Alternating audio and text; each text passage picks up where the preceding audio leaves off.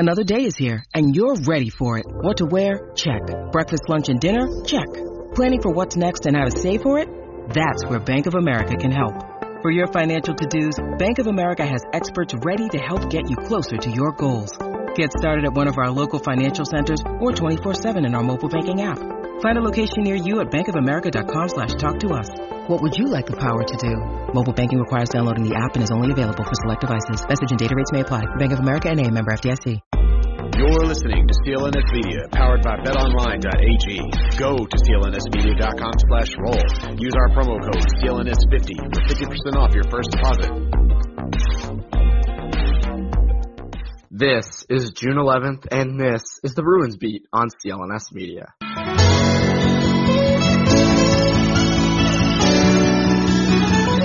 And welcome back to the Bruins Beat on C L N S Media. I'm your host, Evan Marinofsky, here for another week of podcasting to your ears, to your listening ears uh, about the Bruins. And this is obviously a very fun time. This podcast is being dropped the day before Game seven of the Stanley Cup Final. There are no better two words in sports than Game seven. The cliches are thrown out like crazy. It's a fun time right now. Obviously, the Bruins are coming off a Game six win in Saint Louis on Sunday night. This is dropping Tuesday morning. So uh, it's pretty electric around here. The thoughts of a possible Stanley Cup championship being won on Wednesday night. It's fifty-fifty because, you know, I don't know if you guys knew this, but the Bruins are playing this other team called the Blues, and the Blues might also win this. They could win the Stanley Cup over the Bruins. We we don't know yet, even though Saint Louis thinks they already won the Stanley Cup. That's neither here nor there. Um, but on today's episode, I had on D J Bean. Love D J. I've actually never met him until we did this podcast together. I just texted him out of the blue, and he was very nice enough to come on and say yes to me. And I thought it went really well. Uh, we talked like we'd known each other forever before, um, and we dove into every possible Bruins topic, from shaming the Tuukka Rask haters to shaming the Carson Coleman haters to shaming the Saint Louis Post-Dispatch to talking legacies, which is going to be something you're going to hear about a lot within the next couple of weeks. Whether the Bruins win or lose, we dove into every single possible thing. And without further ado, here's my interview with D J Bean. And we're here with D J Bean. D J, what is up? Everything. Everything. Everything is outrageous. Everything is crazy. It's all happening. Are you excited about uh, what, what's going to be taking place on Wednesday night?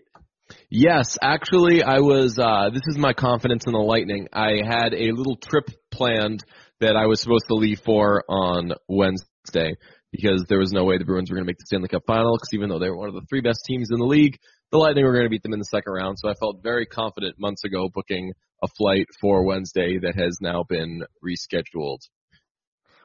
It's funny. I actually relate to you because the weekend, last weekend, not this past weekend, but the weekend before last, I had a trip with sixty people planned to Montreal uh, to go for a nice weekend away, like just enjoy it.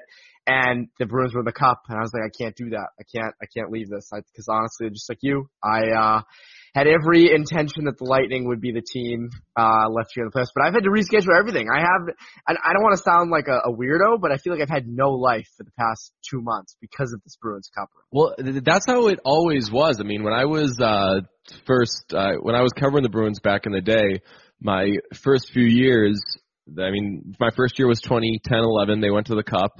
Uh, then they went to, I mean, they made the playoffs the next year and lost in the first round, but year after that, they're in the cup final again. So I just, I was just always used to, once spring hits, it's just all hockey all the time. And then when they started missing the playoffs, I would just, I was still used to like never going out and never doing anything around that time. So I would just stay home and watch hockey all the time. And I was like, oh wait, I could actually go out and have a life if I wanted to. Yeah, when did you stop covering the Bruins, like, on a permanent basis? Uh, twenty after the uh, shoot after the twenty fifteen sixteen season, I think. Uh, I was going back. I was going to again for so let's see. I I haven't in either of the last two full years, maybe. So, uh, yeah, something like that. I, I I'm I'm I'm terrible with time, but um. Yeah, it was uh, it was the year that they uh, missed the playoffs Don Sweeney's first year uh, after buying at the trade deadline when they got John Michael Lyles. And, uh, they got John Michael Lyles and Leif Tamiac. Yeah, that was my that was my last year on the beat, and then I was going back. I was going to I was still at E E I. Spent that uh, postseason there or off season there. Was going to go back for another year, and then I got the job at uh, what is now called N B C Sports Boston. So I left there during training camp, and honestly, by the time by the time I left, like I, I loved being a beat writer, and I loved covering the Bruins. But by the time I left, I remember I was uh, it was the Bruins' first year in their new practice facility. I was standing in there, and like there weren't any players available. And it was just kind of like a very ho-hum, kind of non-eventful day in the life of a beat writer. And I was like, well, whatever I do next will be interesting. But uh, like as, as I look around here and I'm not really getting much accomplished right now, it's not the worst thing in the world to not do this all the time. Yeah, well, it's like you jumped ship right after they missed the playoffs two two straight years. You're like, screw this, I'm out. Well, just like, and being a beat writer was changing. My first year on the beat, I would, like, l- literally, and I was a nobody because my first year on the beat, I was right out of college. If I wanted to talk to Mark Recchi one-on-one, I would just go up to a media relations person and be like, hi, Mark Recchi's not out here. Could I please have him talk to him one-on-one? And they'd be like, oh, yeah, of course. And within a minute, Mark Recchi would be out and talk to me for whatever I needed, and then uh, then he'd go back and continue on with his day. Now, and I haven't really, I haven't like actually covered the Bruins. I went to media day, but that doesn't really count. I haven't been like in a, the dressing room and doing like the like a proper coverage day of them in forever. But as the years went on, it just became less and less and less. Getting a player one on one was uh, very difficult, and if you got them one-on-one, it would immediately turn into a scrum because somebody would crash it, and oh. then there would be like two or three people available the whole time, and it just got so much worse. And that's not um, an indictment of the Bruins and their media relations, certainly not. It's an indictment of just how sports coverage is becoming. Everybody does things on the internet. The actual in-person coverage isn't uh, taken as seriously by anybody, which is a shame. So it was getting it was getting uh, less and less fruitful to be a a beat writer. Like if the the times where you would go to work, come back, and be like, hey, I did something that only I could do were few and far between just because the access. Yeah, no, um, I know what you mean with the one-on-ones. It's it's uh, I'm not even in there every day. I mean, I'm I'm off at college, but it's just yeah, absolutely insane. And it's not even to say that like I constantly needed one-on-ones or that everybody should always get players one-on-one. But if there's only like three or four players available, an entire uh, media availability, everybody's going to have the same quotes. Everybody's going to do the exact same thing. And it waters down like the product that a lot of talented people, a lot of good beat writers who've been doing it forever could do. Like if, If everyone is available and if if it just weren't the way things are right now, then you'd be reading much better stuff in the the, the, the, the papers, online, everything. Just uh, it's a lot tougher to be great at that job now because it's very easy to be okay at it because you can just go show up and get the same exact stuff as everybody else because not much is being given to you. So that's why the people who are like really good at it stand out, like the the Flutos of the world, the like Steve Conroy, Joe McDonald. List goes on. Back, and on. Baby. Yeah, Boston's uh, super lucky that that like a lot of the best hockey writers happen to be in Boston. Yeah, they're the guys to look up to. Um, but let's dive right into some Bruins stuff.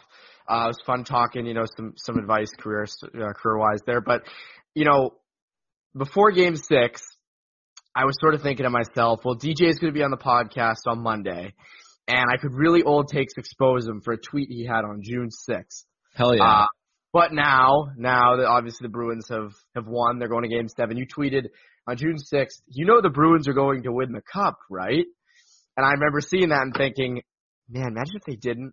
That would be – that sucks. So, so I've tweeted that after every game this postseason. Uh, I know. You that, tweeted it last night.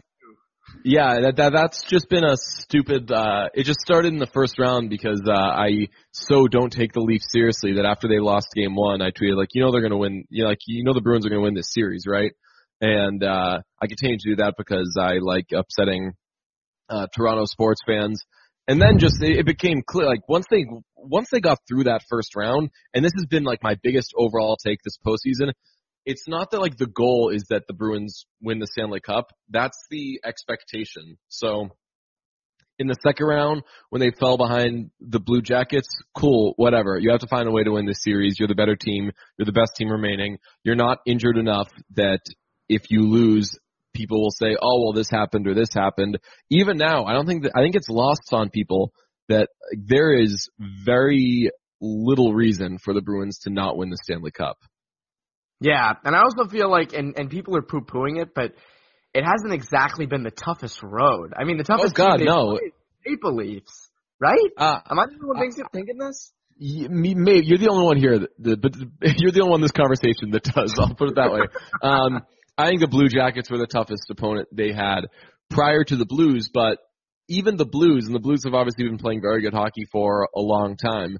The Bruins not having won yet is as much a product of them underachieving as it is the Blues being a worthy opponent. Like, the the Blues should be happy, satisfied, whatever, with the way they've played so far, but it shouldn't be lost on anybody that if the Bruins got any sort of mediocre play from their top six, the series would be over by now. So if the Bruins play to their strengths and play as well as they can, which going into a game seven, the cliche is that teams give as much as they possibly can, and I'm writing a column about this right now, the Bruins just have more to give. So the Bruins should win this game.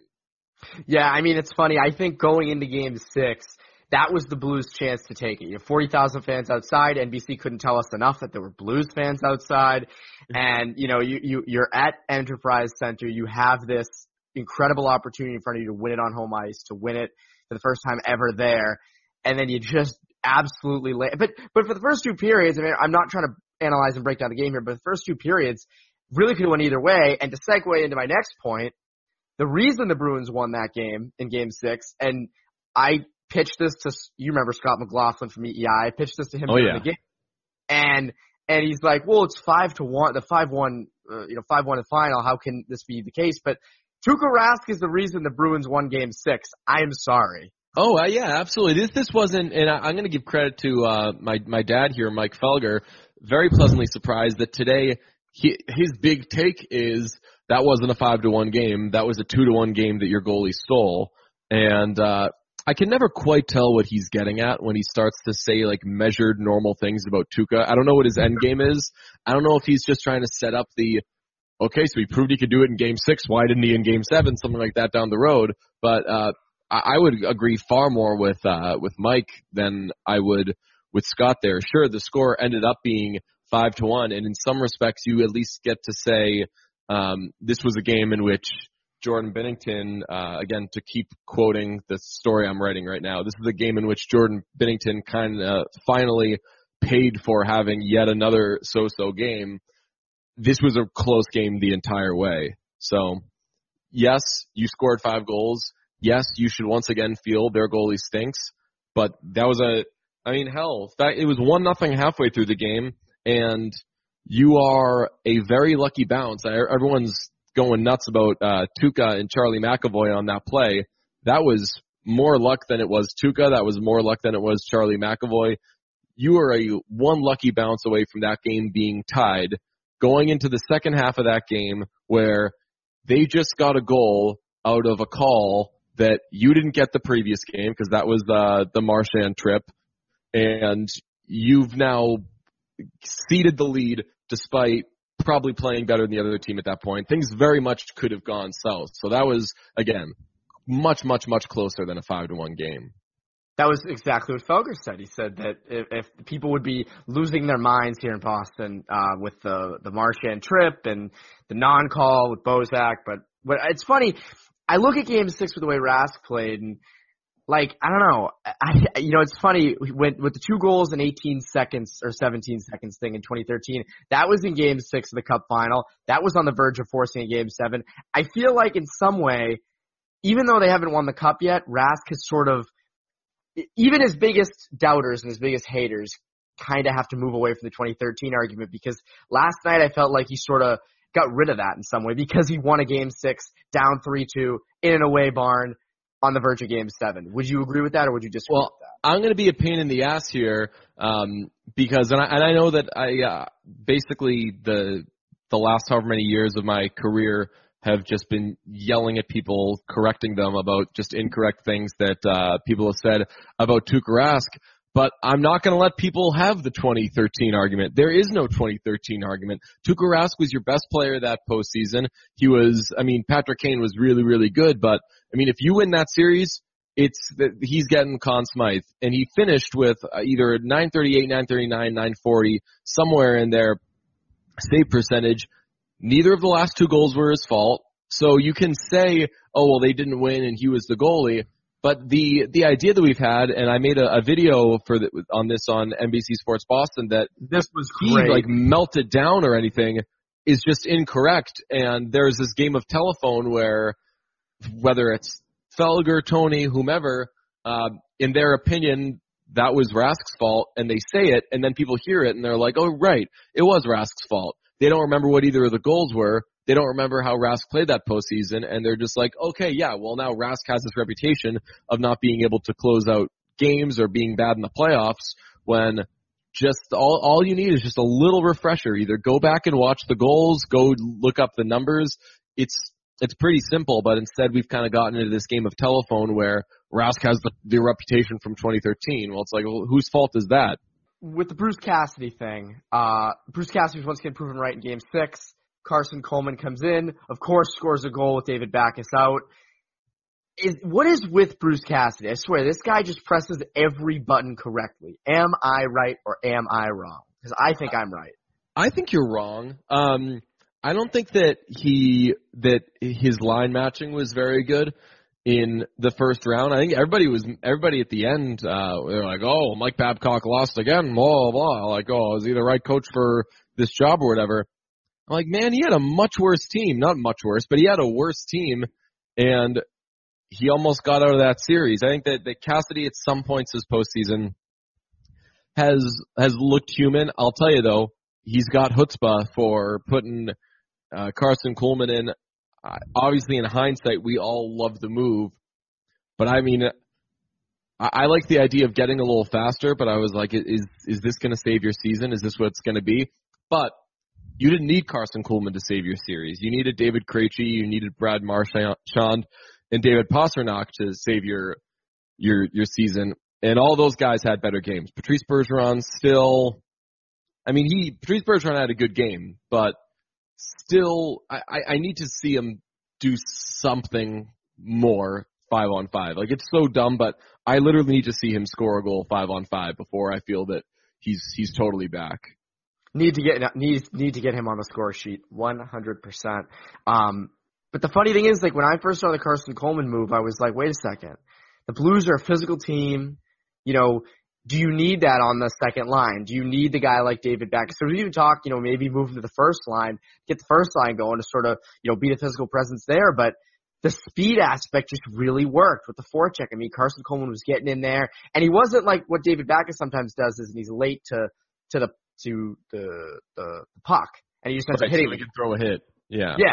Coleman actually was getting in there fast enough to make to, to pin the defenseman with the puck instead of Backes, who just hits him. So I was really, I don't know, I I love the move. I think Cassidy probably sticks with it in Game Seven. I would think. Oh, definitely. And uh, I mean, going back to the uh, the the false narrative thing, there's been a lot of talk about the penalties that the Blues are taking, but in the beginning of that series, it was a bunch of stick penalties, often in the offensive zone, where they're getting outskated and they've got to do something to try to slow the uh, the Bruins down. So resp- you don't necessarily respond to that with, okay, we're going to hit them hard. Just keep skating. Could do what you can to continue to establish yourself as the faster team, and they're going to keep taking penalties. That didn't bear out last night, but you were certainly the faster team, and you ended up scoring goals as a result. Yeah, you mentioned the penalties. Uh, you just had a piece that ran in N B C, on N B C Sports Boston dot com where you kind of argued that maybe Braden Shen, you know, if this wasn't Game seven, might get suspended for that hit on Joakim Nordstrom. And when it first happened, my first thought was, he should get suspended for that. I mean, you know, we can sit here and say it's hockey all day we want, and it's Game seven, one hundred percent, you know, let the best players play, fine. But I'm with you. If that was Game six or, or a regular season game, you got a guy like, I mean, he clearly saw his numbers, and he just rammed him into the glass. I mean, I'm totally with you. Like, I, I, yeah, I, I didn't think that there was any chance he was even going to get a hearing or anything like that because, as you said, it's Game seven. Um, there would Nordstrom would need would have needed to be injured for there to even be uh, a question of that. But, I mean, we spent – people spent a lot of time around here talking themselves into thinking Oscar Sundquist's hit on Matt Grzelcyk was the worst thing they'd seen in their lives. And I'm sorry, it was a terrible outcome. He didn't see his numbers the whole way. Matt Grzelcyk tried to kind of fake him out and, as a result, put himself in a tough spot. And the, it wasn't all Matt Grzelcyk's fault, but there was more of a two sides to the story type of thing on uh, Sundquist's hit. This was way more open and shut case of he saw his numbers the entire way, hit him anyway. It helps Shen that it wasn't uh, it, it wasn't a, a guy um, dumping a puck in and going and smashing a defenseman into the end boards uh, because there's less speed as a result, so that the hit ends up looking less uh, less threatening, less menacing, whatever. But I mean, that that was just as illegal a hit, I think. I think quite a bit more than Sundquist's. Thank God, uh, Joakim Nordstrom did not try to embellish that. There was so much embellishment on both sides last night, I feel like, and there has been this whole series. It's Absolutely. So annoying. Just play hockey. I mean, there were a few times last night. Look, I'll be honest. I didn't gif it and put it on Twitter because I didn't want to get the backlash. It's okay. I can admit it. But there were times when Krug's embellishing stuff. I, there was a play behind the, I, I think it was behind the Bruins net where he got hit and he just went flying. I mean, oh yeah, yeah. Uh, I I forget who came in, uh, gave him a little jab, and he went right down. Um, yeah, it's like, come on, like it's the cup. Like I know they're not. Call- I mean, the the refereeing has been ass. It was terrible in Game Five, but come on. I mean, well, this well, it's, a, it's a chicken egg situation. It's a chicken egg situation. The officiating's been so bad that I bet players think like, we have to go down in order for officials to consider that something happened because they're missing such blatant stuff. As far as embellishing goes, I've always been like, I, I've never been super offended by embellishing, and everyone used to freak out. The Canadians would do it, and it's like, okay, well, the Bruins do it too, and every team does it. So I think people are finally starting to come around and realize that every team does it, but you're right. I mean, it's been above and beyond this round. Yeah, no, it's every night. There's at least like five instances, and there was a cha- there was a thing. Um, Sundquist was crossing the blue line to go past Chara, and Chara just kind of nudged him with his stick in the midsection, and Sundquist went down like a sniper at the back of the balcony, just took a shot at him. I mean, it's. Cr- I mean, I don't know. Look, maybe it's because I was a hockey player and like I hated when kids flopped, but like it's such bull crap. I, I really, I. I really, really don't like that. But before we get back into Bruins, I want to tell you about my good friends over at bet online dot a g. They're more than just some online betting platform. They don't flop either. They're pretty good guys over there. Uh, there's a lot of them out there, but none are quite like bet online dot a g. Their approach is focused on the player, and they've built their incredible reputation on offering you, the clients, nothing but the best. From cutting-edge technology to enticing promotions and the latest sports betting odds, they have it all. They're famous for their sports book, where there are live lines on all major sporting events, across all the major sports, including the N H L. Their live betting feature allows you to bet on your favorites quick and easy in real time. It's a lot of fun. I recommend it a lot. Um, if you'd like to bet on the Stanley Cup games or any of your other favorite sports, use my personal promo code C L N S fifty at C L N S media dot com backslash N H L Bruins to get fifty percent cash back on your first deposit.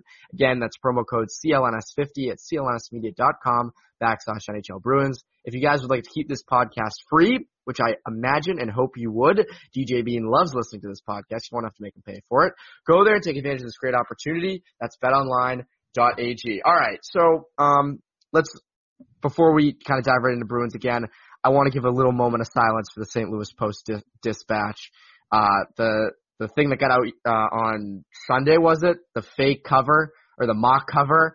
I mean, look, team, you know, obviously newspapers don't just come up with these things on the fly. They pre-plan them. But to have that get out and go on Twitter, I think the guy's private now because I tried yeah. to look back at it. It's private. I uh, I got to say, I had no reaction to that. You just said it right there. All those things are already made. So when people see that, and so people see it, they're like, now I understand that the, all these things are already made, but I can't believe I can see it right now. It's like, okay, well, what do you, you think? Like, do you think that it existed or it didn't?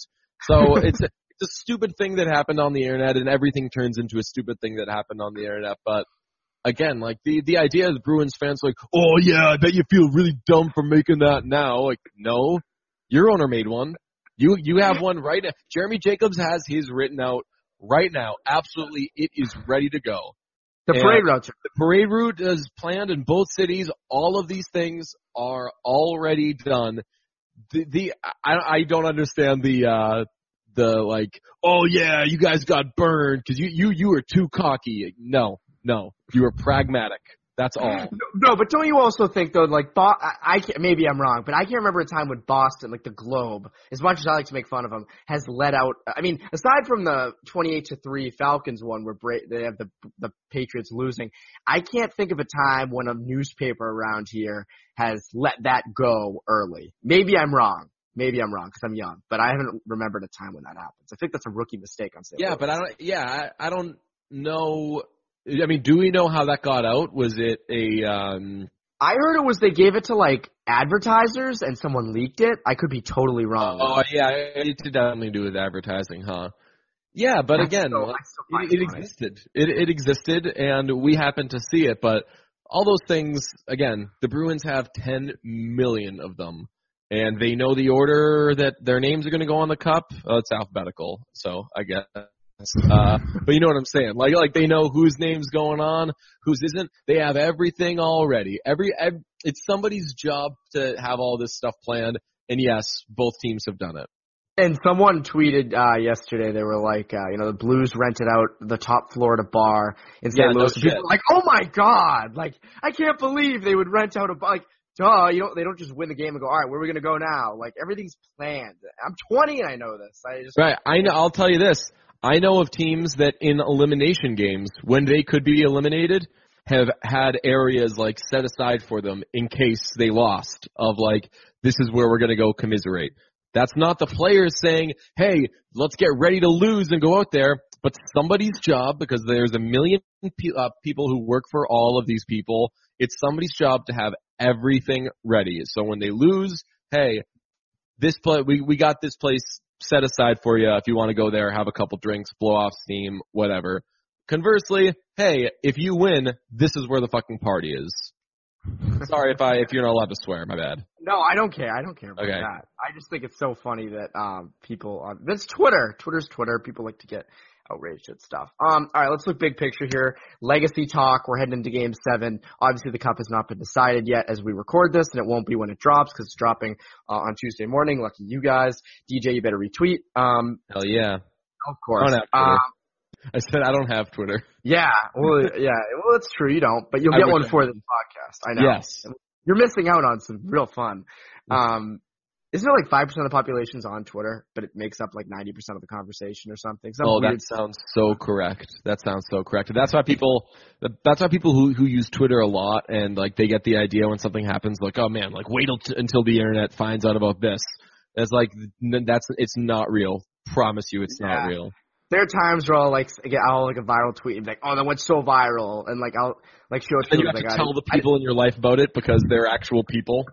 They have real jobs and real right. lives and fun stuff, um, and they talk to people in person, unlike us. Um, but legacy talk. If the Bruins lose Game Seven and the Bruins lose the Cup, they lose four three. Let's say it happens. Does that hurt the legacy of one Patrice Bergeron, Brad Marchand, Zdeno Chara? And Tuukka Rask, does that hurt them at all? It hurts everybody involved's legacy. Not Zdeno Chara, you can't really. Zdeno Chara gets the he played through a broken jaw kind of pass, and there will be little. There will be the caveats of like, oh well, it wasn't Tuukka's fault, and et cetera, et cetera. But this team should win the Stanley Cup. And if they don't, it's a failure. It's whatever word you want to use. They are supposed to win this game. They were supposed to win this series. They are the better team when they play to their strengths, which they haven't always done. So, again, if they lose this game, it's no different than in game – let me think of an example. I mean, game game five, where your guys just didn't show up. Game two, you're playing with five D the whole time. That's going to that's gonna catch up with you. Game four, you're playing with five D the whole time. That's going to catch up with you. Game five, like – Where where is your top six?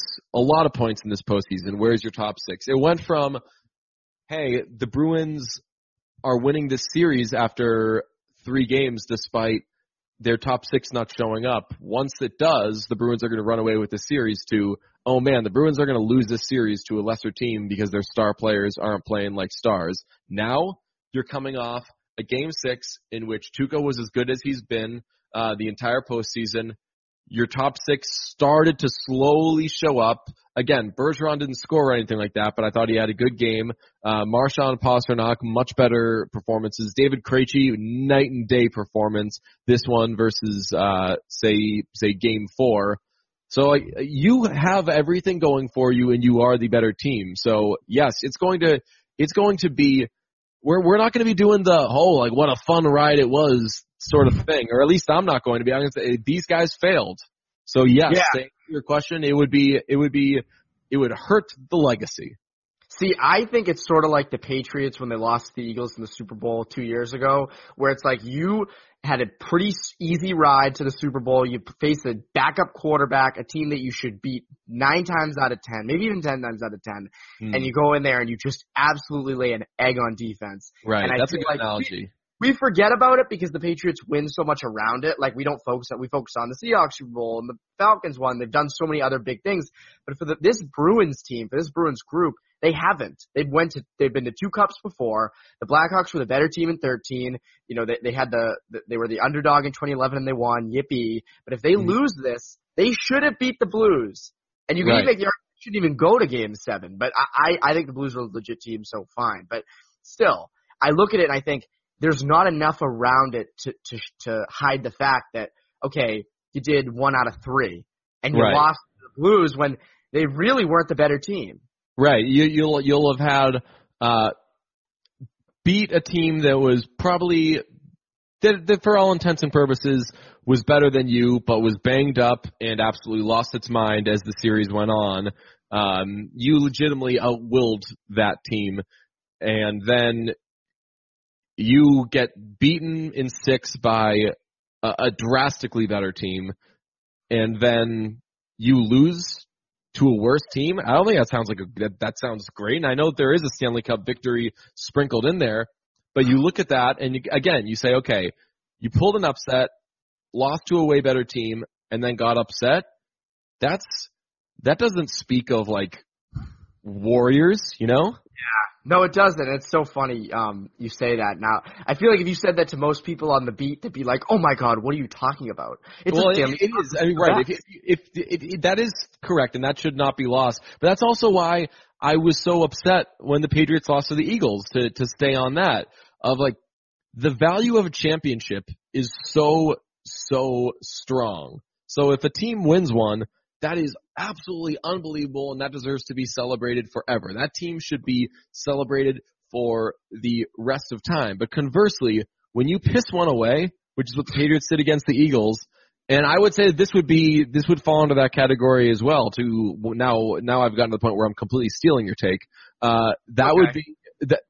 That is worth lamenting, not celebrating, not saying, "Hey, uh, we saw this great run, and what what what a bunch of fun games." Hey, wasn't that sweep against the Hurricanes fun? No, you blew it.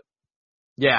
No, I, I look at it and I just think like, uh, you know, sort of off what Felger's always said. He said, you know, the seventy-five Sox and the sixty-seven Dream Team, you know, they're fun stories, but they didn't win. Like they were just, they lost. I mean, the, like the Carlton Fisk home run is great until you realize, well, the Red Sox didn't win. Yes. That was, you know, woohoo, like yippee, like the Fisk poll, but it's like they didn't win. I mean, it's a bunch of, it's, it's when Boston was Loserville. Um, mm-hmm. So focusing on game seven. How do you feel going in?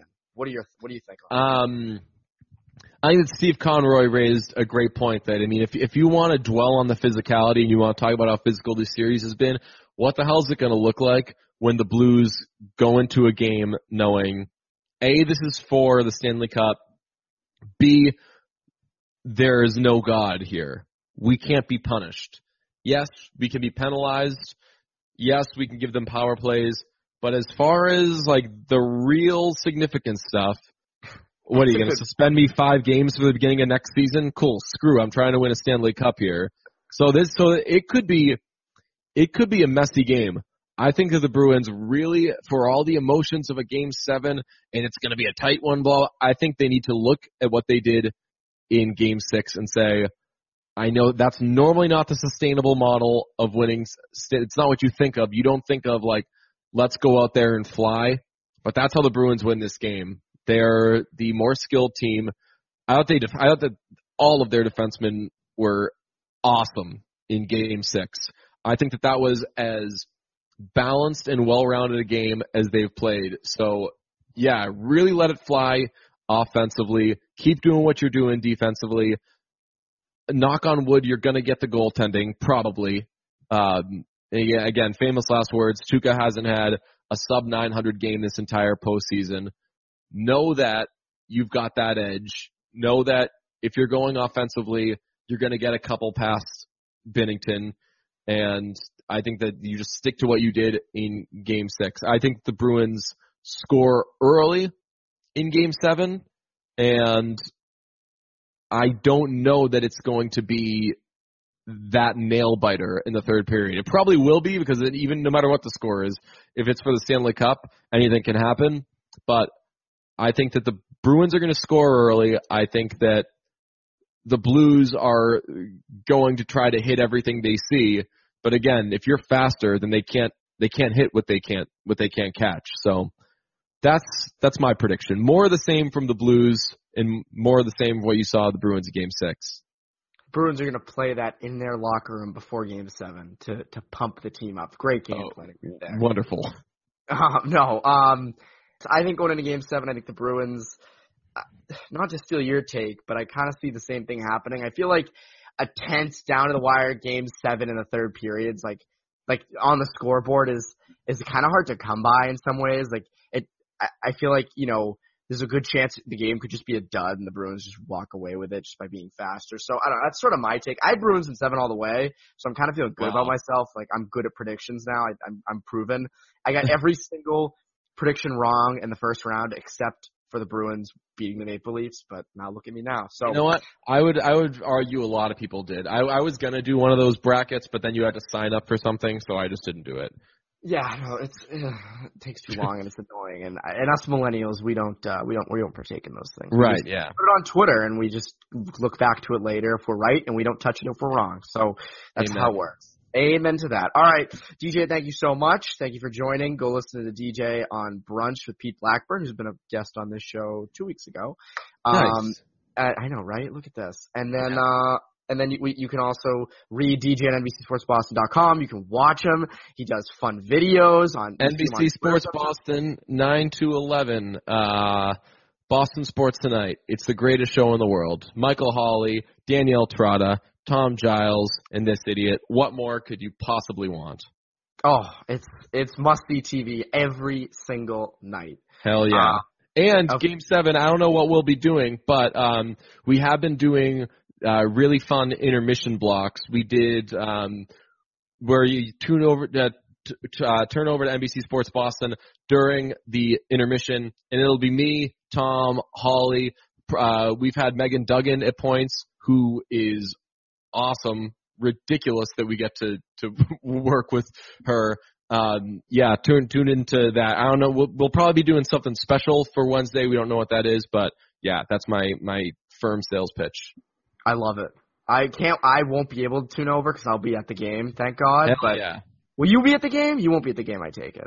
I don't know. There, I'll. I'll probably be. I'll be in some studio. I don't know where though. Yeah. Well, I. I'm telling everyone to tune over in the intermissions. It's better than the intermissions that they have on N B C on N B C Sports where they interview you know the office. So I'm. I'm biased uh, because that's the N B C family. People complaining that they interviewed Jenna Fisher, I would love to ask them, so what did they talk about last game during intermission? What did they talk about? What, what did you like about what they did then? Not to say that nobody watches or pays attention, but the people that are complaining about the Jenna Fisher interview are probably the same people that are going to the bathroom during that. So it, you didn't it's like Jones breakdown of the Bruins penalty kill? You, you're telling me you didn't like that? No, I, I do. I do. But I'm saying the people, what I'm saying is that you were getting complaints not from hockey fans. You were getting complaints from casual observers and Alex Reamer. I don't know what you would have, I don't know what you would have done with, uh, with like hard analysis. I don't know that, I don't know that I've ever seen, uh, the people that were complaining about the Jenna Fisher interview say like, oh, cool, good stuff from Patrick Sharp there. Again, you're getting that from me, because I think Patrick Sharp is awesome, and I, I love that intermission show. But, again, the people that are complaining are the people that typically don't even watch it. So I, I think those intermission spots are, are tough to even fill up, because it's like you, you can break down the game, but, you know, people are kind of at the bathroom. You know, it's I, – I don't know. I just feel like it's – I'm glad they did the Office stuff, yeah. But, I mean, I liked it. I've watched – I'm not a diehard Office fan, but it's – I mean it, – to me, it was better than, like, having, as I said, like, you know, um, like Mike Milbury come on and, like, you know, give his take on the first period. Or Keith well, you, Jones. Well, you've seen those things. Bef- you've seen those things before, and they can do that. And I think that also throwing in Jenna Fisher there, I don't know. I was very tense and nervous watching that game. I, I kind of liked the thing out of from out of left field to be like, okay, now here's Jenna Fisher. Also, hockey's the most difficult sport uh, to provide analysis for on T V, because unless you're like an Andy Brickley, who's really good uh, at at this, uh, Bob Beer is the same way, which is being technical in a way that viewers can understand, because everybody's intimidated by hockey. When they hear people talk X's and O's, they just turn their brains off, and they're like, oh, well, I don't know what that means, so uh, I'm not going to understand it. Andy Brickley does it in a way where he's probably where if he were talking to another ex-player, he'd probably say it differently and be a lot more technical and to the point, but he can convey it in a way that, I don't know, like uh, a, a random person who, who hasn't played a lot of hockey will understand. So I, I think that's why a lot of times, I, I again, I think that's why like the casual observer probably isn't even paying attention to uh To the, to the real analysis. So I don't understand why they're complaining about Jenna Fisher. Jenna Fisher, by the way, seems like the coolest person in the world. I wasn't the hugest fan. I like her. Her character like her. got a lot worse, but she just seems like a fun mom, and um, uh, I love it. Yeah, no, I like her. Um, but some people just care about the Jimmies and the Joes, the X's and the O's. But I totally. again, I like the Office. I like the Office thing. You can poke fun. I, I poke fun at it, but in reality, I do like it, and I'm not cowering to the N B C boy in front of me. But it's I I just like it. Hell yeah. But at any rate, yes, go to the intermission uh, to see D J and Fre- D J and company do what they got to do on N B C Sports Boston. Uh, for C L N S Media, I'm Evan Marinofsky. Enjoy Game seven, and have a good week.